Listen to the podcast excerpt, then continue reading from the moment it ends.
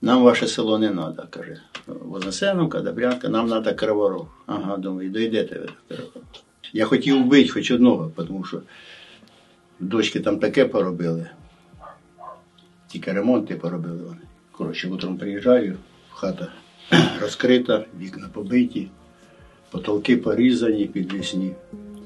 А найменші Єви. Трусики, ліпчики висять на, на лампочках. Понимаєте, не люди. Комп'ютери, це все побито ногами, потрощено. Ну, я думав якось мстить. Внучка Єва 10 років і Дана 14 років. Ну, а вони почали заходити військоволадиці. Ну, бачимо, що я вже чуємо такі розговори, що до насильства йде, то. Ну, потім зачастили, вони, ми рішили, я рішив, і діти, що треба виходити. Перший раз ви, вийшли за село, ну багато зібралося людей. Чоловік 40, мабуть. На село вийшли, десь кілометра два пройшли, вони пригнали БТР. Наперед стали і почали стріляти. Що не, не випускали. Ну, діти так плакали, вже були такі знервовані. В общем, два дня ще пройшло, прийшов сильний дощ, і ми утром рано, в 4 часа їх вивели, велосипеді. Чим більше виходило людей, тим більше почали вже по хатах шастати, забирали все, що могли, і велосипеди, і за машини взагалі балака не треба. Забирали. В одної дочки забрали машину, в другої, коротше, порозбивали. А потім одне время їду я велосипедом, до дочок вже їздю, а їздив до їх тільки тоді, коли стріляли. Бо вони бояться ховаються у погріба кругом. То я тоді ото на велосипеді стріляю, то впаду, то піднімуся. Ну, бачу, де, де стріляють. Ну, раз було рано, ну, так слабенько. На руку. Хоча були ще досі. Такий цей осколок попав, що не пробив, а просто вдарило так. Ну, пекло це все. Ну, їхав в бур'янах, побачив, лежить. Я бур'яном прикрив. Да.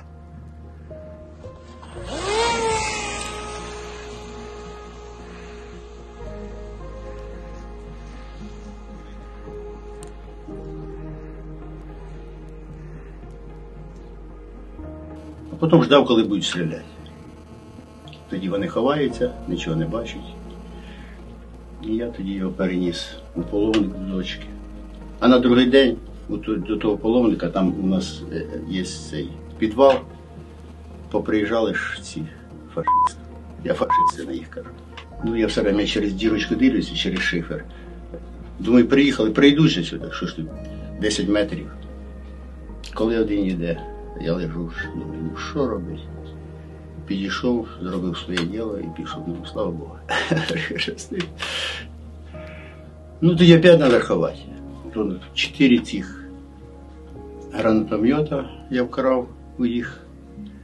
Потім РПГ цей, чотири е, залпа до його, потім що рацію, бінокль, ну бінокль у мене остався.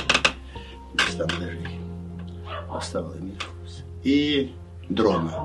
Хороший дрон такий. Утром вони ж і, утром поїхав безсередньо, вони приїхали ж цим БТРом забирати вещі, а, їх уже немає. Дуже переживав. А поховав в різних місцях. Думаю, вдруг знайдуть одне, а те щось не знайдуть. Своїм.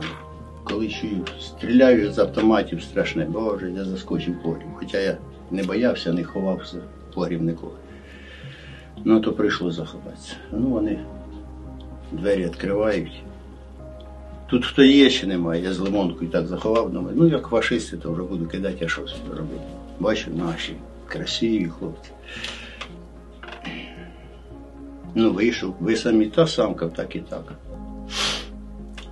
Пообнімалися, поцілувалися.